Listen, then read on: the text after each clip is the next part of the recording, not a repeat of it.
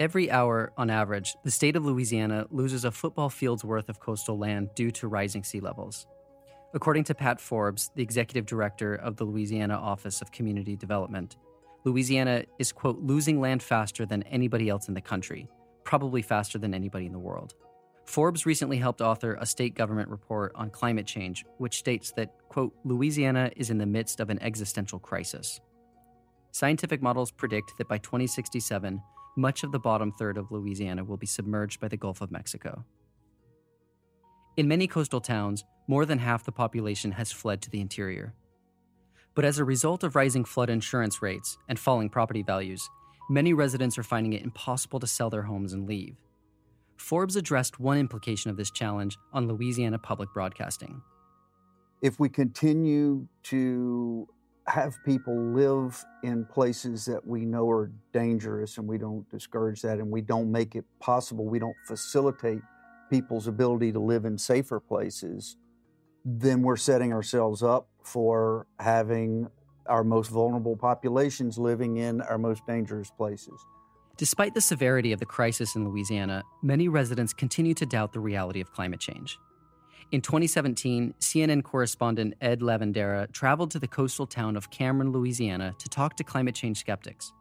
In one encounter, he spoke with a fishing company owner named Leo Dotson. Oh, I just don't think climate change is real. Is there anything a scientist can say to you to change your mind or show you any kind of evidence that would change your mind? If he was 500 years old and he told me it's changed, I would I would probably believe him. But uh, in my lifetime, I didn't see any change. You'd have to hear it from a 500 year old scientist. Right.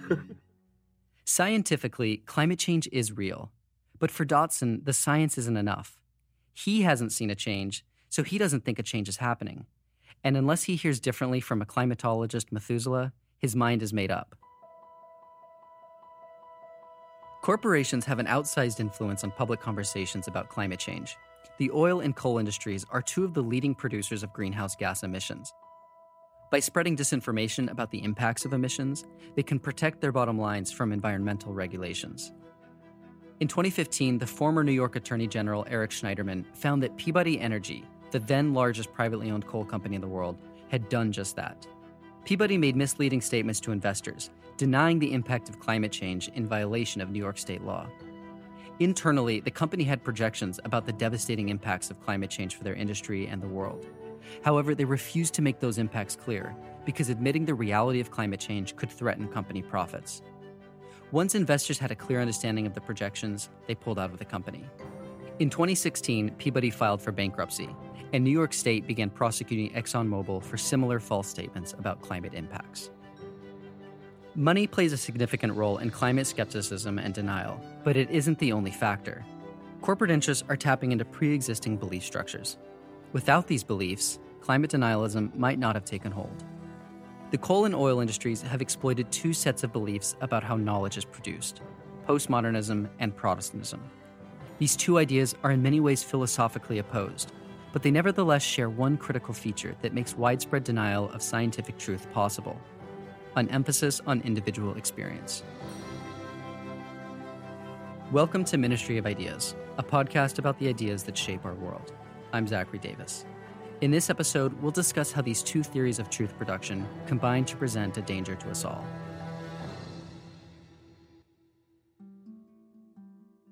American Protestantism is deeply ingrained in U.S. culture. The first European settlers were English Protestants seeking religious liberty, and today, half of all Americans identify as Protestant. Christmas is a national holiday. Our work week is defined by having Sundays off, coinciding with traditional Protestant prayer services. Of the 45 presidents, 41 have identified as Protestant. If we want to understand any American phenomenon, including climate denialism and American conceptions of truth, we need to understand how Protestantism interacts with it. The foundational Protestant story is a story of refusing to submit to authority, in 1517, an obscure German monk named Martin Luther sent an essay protesting Catholic Church corruption to his local bishop. Just three years later, he was summoned to a trial by Pope Leo X and the Holy Roman Emperor Charles V and ordered to renounce his criticisms of church leadership, practices, and teachings. This scene was dramatized in the 2003 film Luther. Will you recant or will you not? My conscience is captive to the word of God. To go against conscience is neither right nor safe. I cannot, and I will not, recant. Here I stand. I can do no other. God help me. As a consequence of his defiance, Luther was excommunicated by the Pope and branded an outlaw by the Emperor. But Luther's core idea, that truth could be discovered not through a church council or papal decree, but within the conscience of each believer, continued to spread. His protests launched Protestantism, and 500 years later, his ideas continue to influence the way Protestant Christians think about truth. This influence is particularly visible in charismatic Christianity, a branch of American Protestantism that emphasizes personal experience over expert opinion. Charismatic Christianity is both a specific set of Christian denominations and a theological movement that sees holy gifts as central to Christian practice. These gifts include speaking in tongues, miraculous healing, and other intimate, personal connections with the divine. The charismatic movement was heavily influenced by Pentecostal Christianity, which emerged in California in the early 1900s. The name Pentecostal harkens back to the Pentecost Festival, which celebrates the meeting of the Holy Spirit and Jesus' disciples in the New Testament's book of Acts. The disciples are described as being filled with the Holy Spirit and speaking in tongues. In Jesus' name, amen. One of the most well known depictions of speaking in tongues is from the 2006 documentary Jesus Camp about evangelical summer camp. If you don't open your mouth, the Holy Spirit can't talk. All right, now I want everyone to raise your hands and we're going to pray in tongues. Hallelujah. Let's do it. Oh, we love you, Jesus. So kohora shada kahala busida. Lora shada kahala. For many of us, seeing someone speak in tongues can be, well, disconcerting, and popular depictions of the practice often emphasize its strangeness.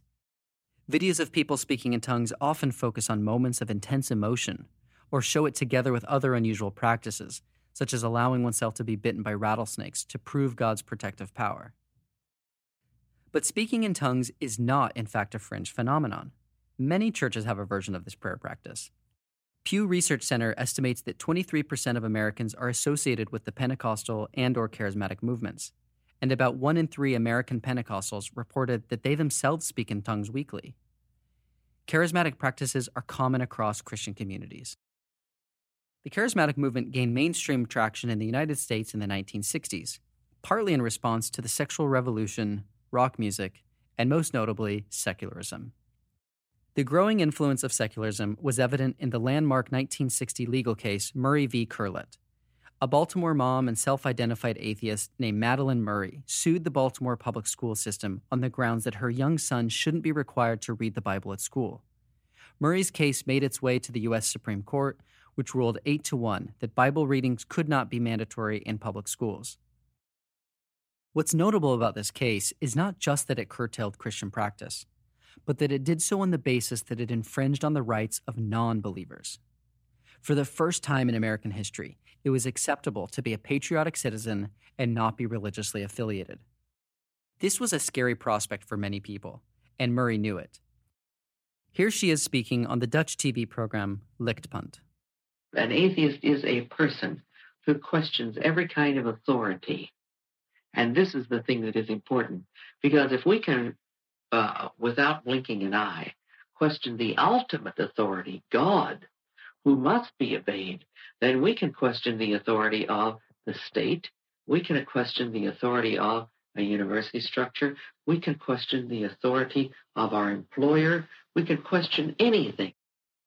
Charismatic Christianity responded to the American crisis of faith by drawing a shorter line from the worshiper to the divine. If atheists were going to try to exile God from individual and social life, charismatic Christians would fight back by inviting God even more directly into the lives of believers.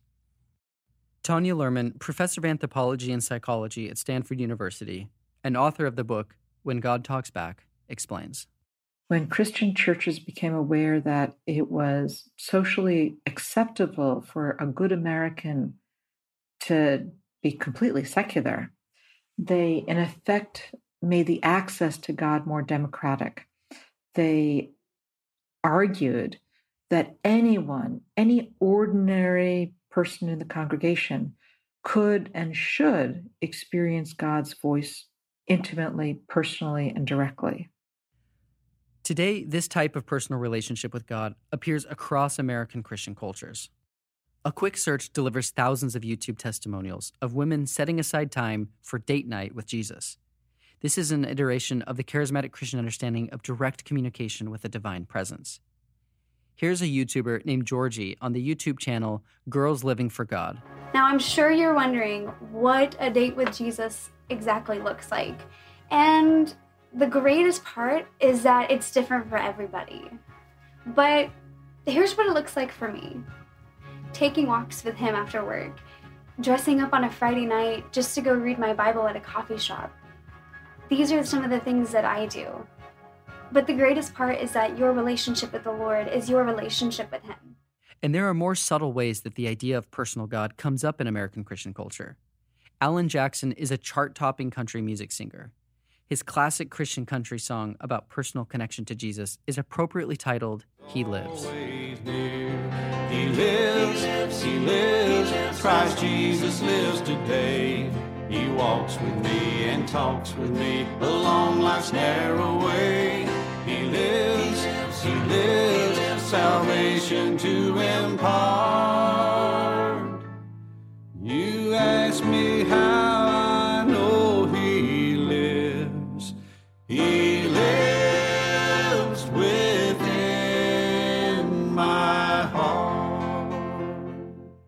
As part of her research, Luhrmann spent time with charismatic Christian communities, whose members often spoke about receiving direct communication from God. So, for example, somebody might be, um, you know, wondering where to move in Chicago. And while he was singing in church, he just felt that God said to him, Move to this church in Chicago. Such experiences are often celebrated, but they also present a challenge to the church's authority and community. These moments eh, of a vivid experience of God are very compelling to somebody as a call to follow that God. They are also potentially very difficult in the context of a community because the stronger the call, if the individual really feels that they have been called by the God, they don't need the church.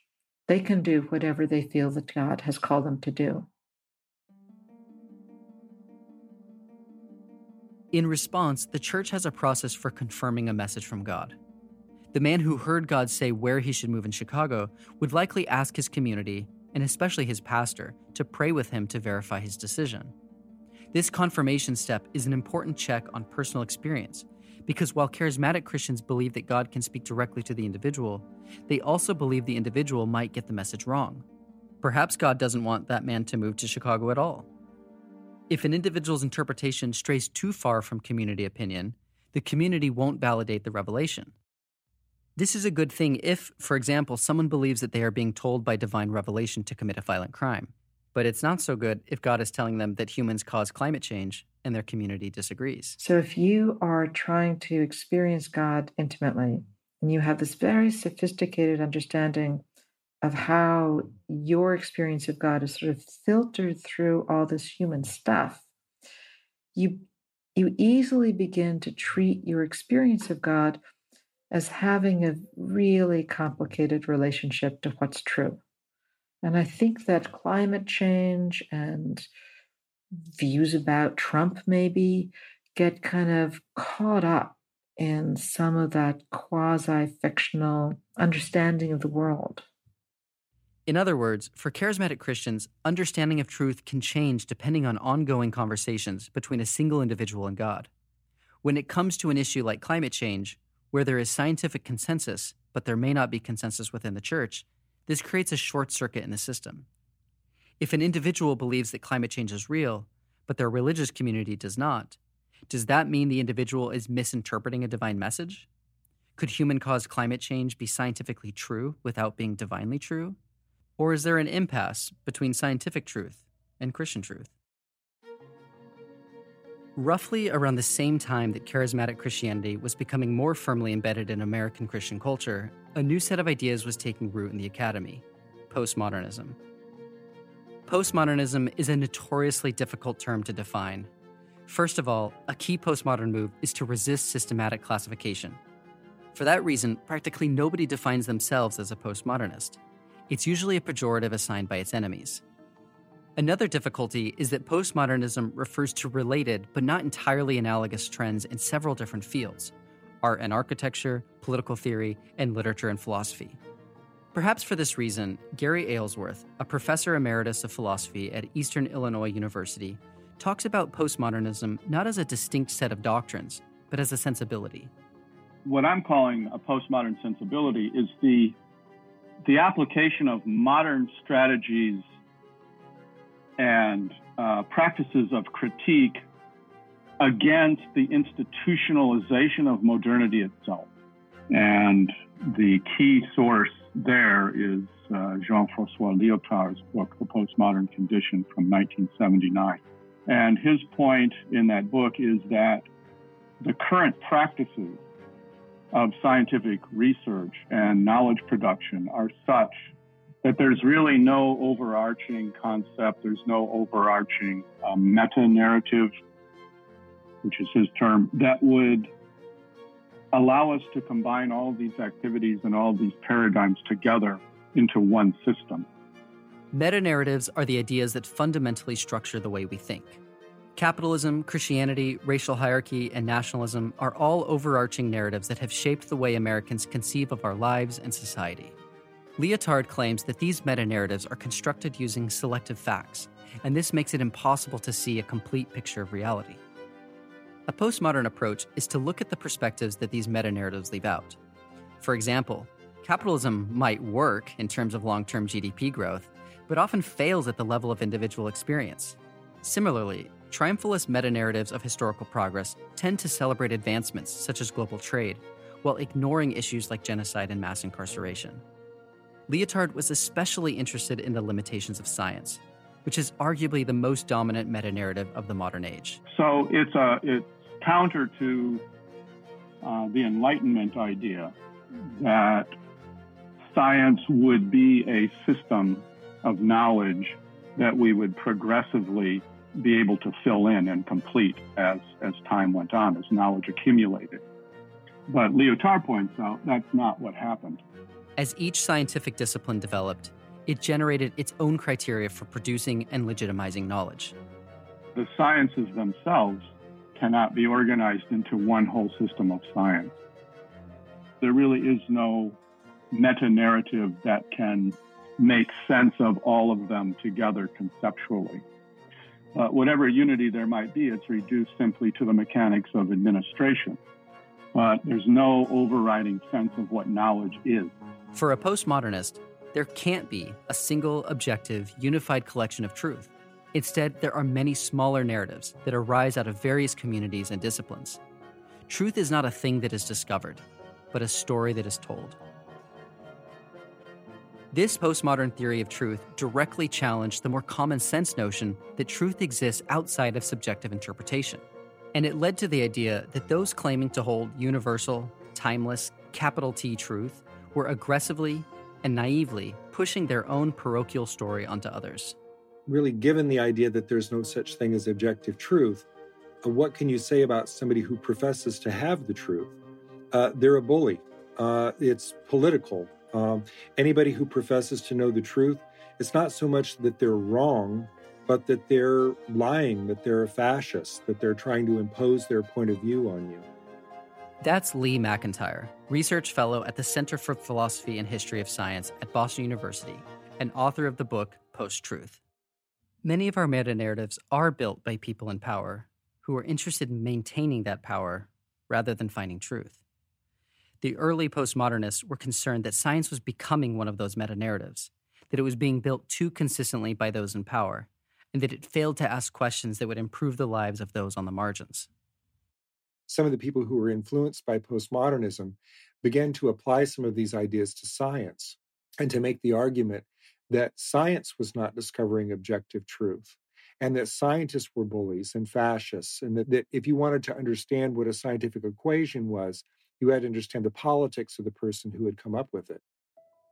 Thus began what some called the science wars, with the explosion of the field of philosophy of science. Postmodern theorists from university English departments began questioning the legitimacy of scientific study. Why were scientists studying what they were studying?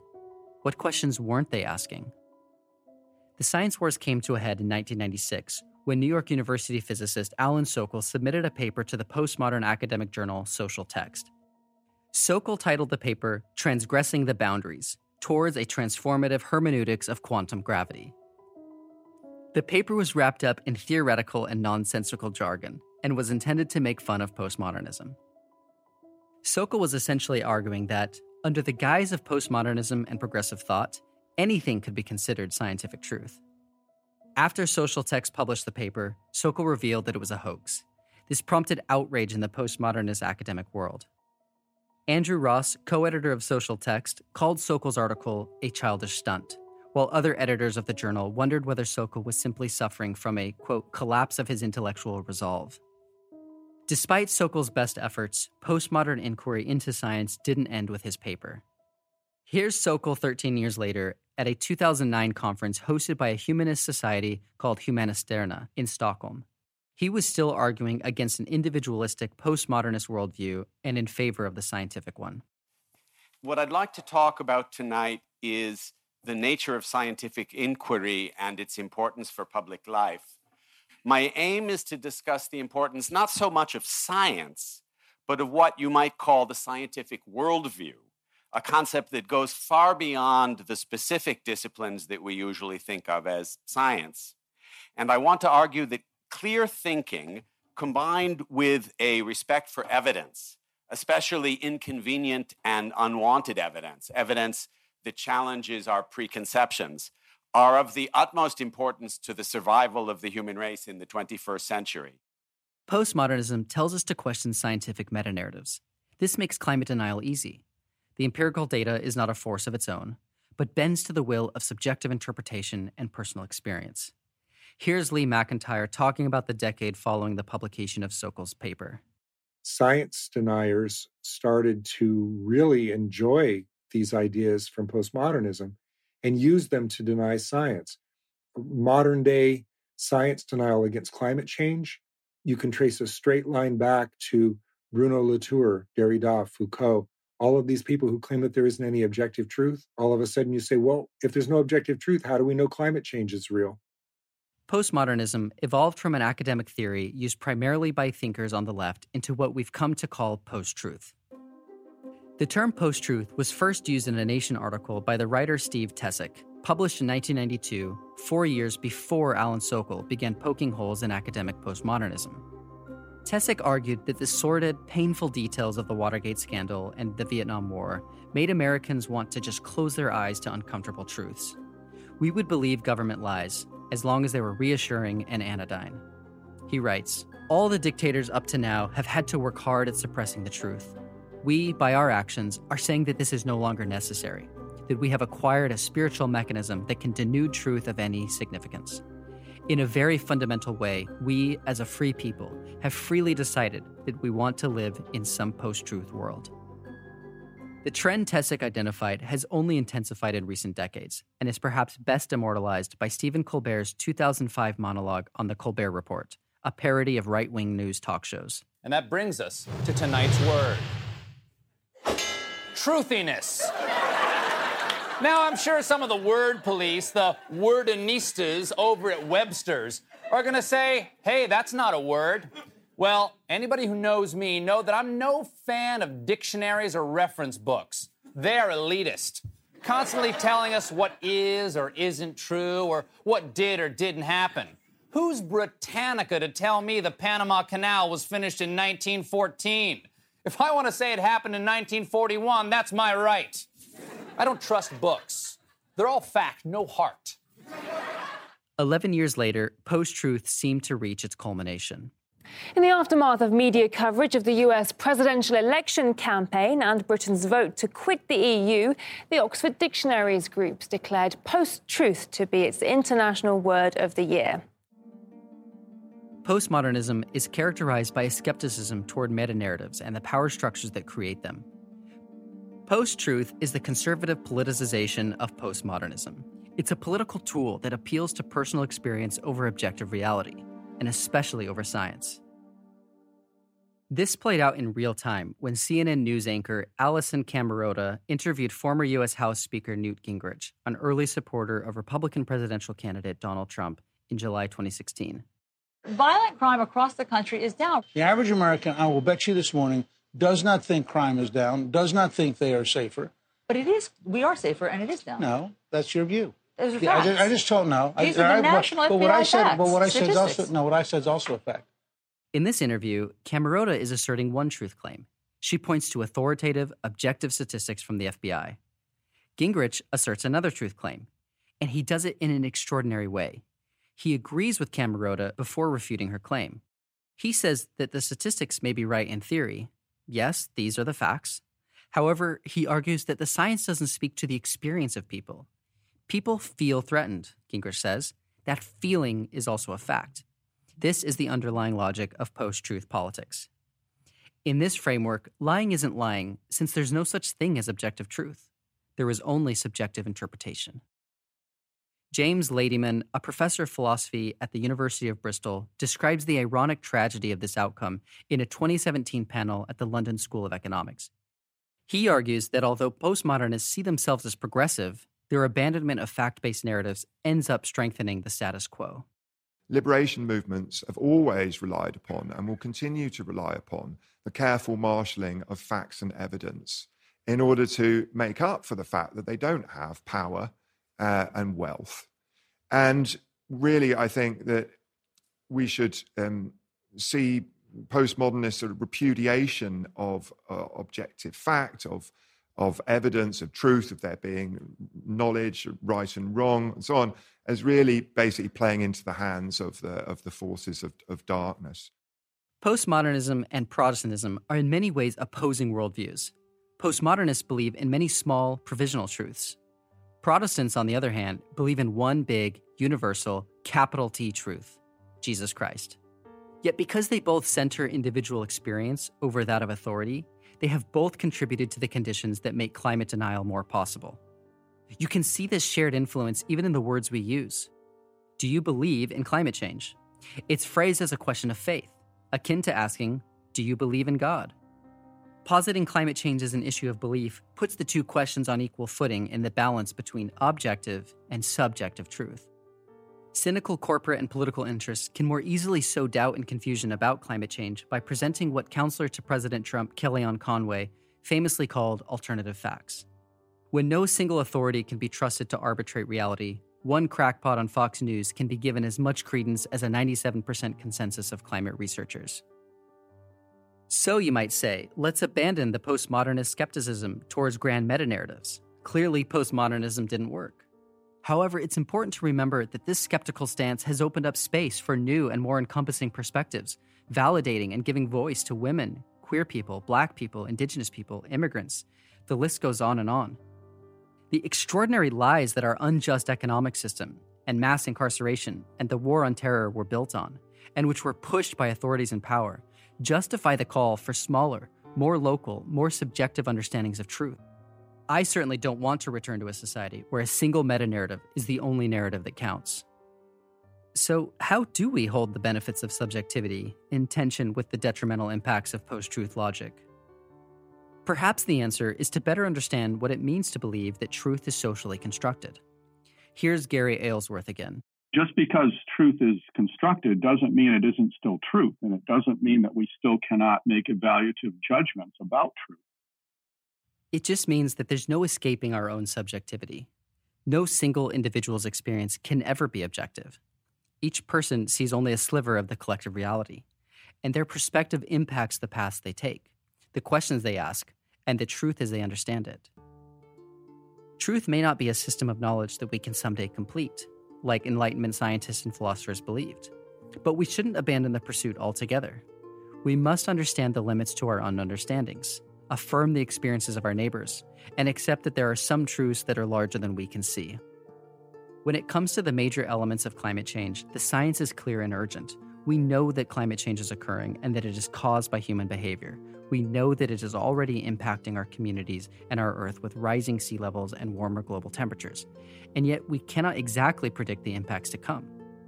This uncertainty is ultimately fairly small in range, but if you require 100% certainty to act, you'll find yourself vulnerable to the paralysis that is the goal of the merchants of doubt. Those tempted to deny climate change because of some small scientific uncertainty, or because they haven't seen it with their own eyes, can draw inspiration from the Protestant concept of faith.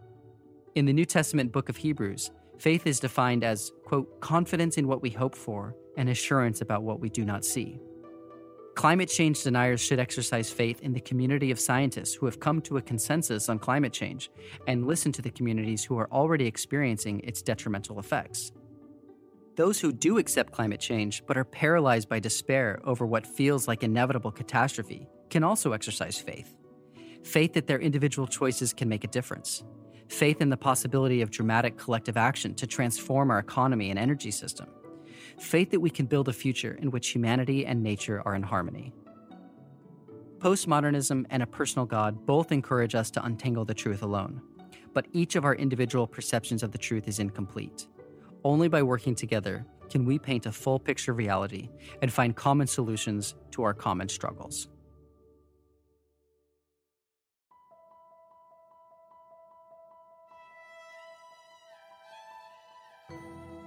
This episode was produced by Leah Rechtman. Ministry of Ideas is produced at Harvard Divinity School. It is produced by Nick Anderson, Galen Beebe, Zachary Davis, Anita Danvanthri, and Maria Devlin McNair. Sound design and music is by Steve LaRosa. If you enjoy this podcast, you can support us by sharing the show with your friends, subscribing, and reviewing us on Apple Podcasts. For more information, visit our website at ministryofideas.org. You can connect with us in a few different places. We're on Twitter, Facebook, and Instagram, where we're at Ministry of Ideas. You can also email us at zachary at ministryofideas.org. We're also on a new audio platform that me and Galen Beebe have been building called Lyceum. Lyceum is an app that makes it easy to discover great educational podcasts to listen to and have conversations with the hosts and other listeners of those shows. I'll be posting updates and answering questions in the Ministry of Ideas discussion room on Lyceum, so I encourage you to download the app, search for Ministry of Ideas, and join the discussion. Ministry of Ideas is a proud member of Hub and Spoke, a Boston centric collective of smart, idea driven podcasts. You can check out all of our shows at hubspokeaudio.org. And today I want to tell you about a hub and spoke show called Rumble Strip. In it, host Erica Heilman invites herself into people's homes to find out what they know, what they hate, who they love, and what they're afraid of, and what makes them more like you than you'd realize. In Bearman, Erica shares the story of Ben Kilham and his sister Phoebe, the only licensed bear rehabilitators in the state of New Hampshire. You'll hear about Squirty, one of Ben's first cubs, who is now 24 years old and a grandmother. So check it out at rumblestripvermont.com or anywhere podcasts are available.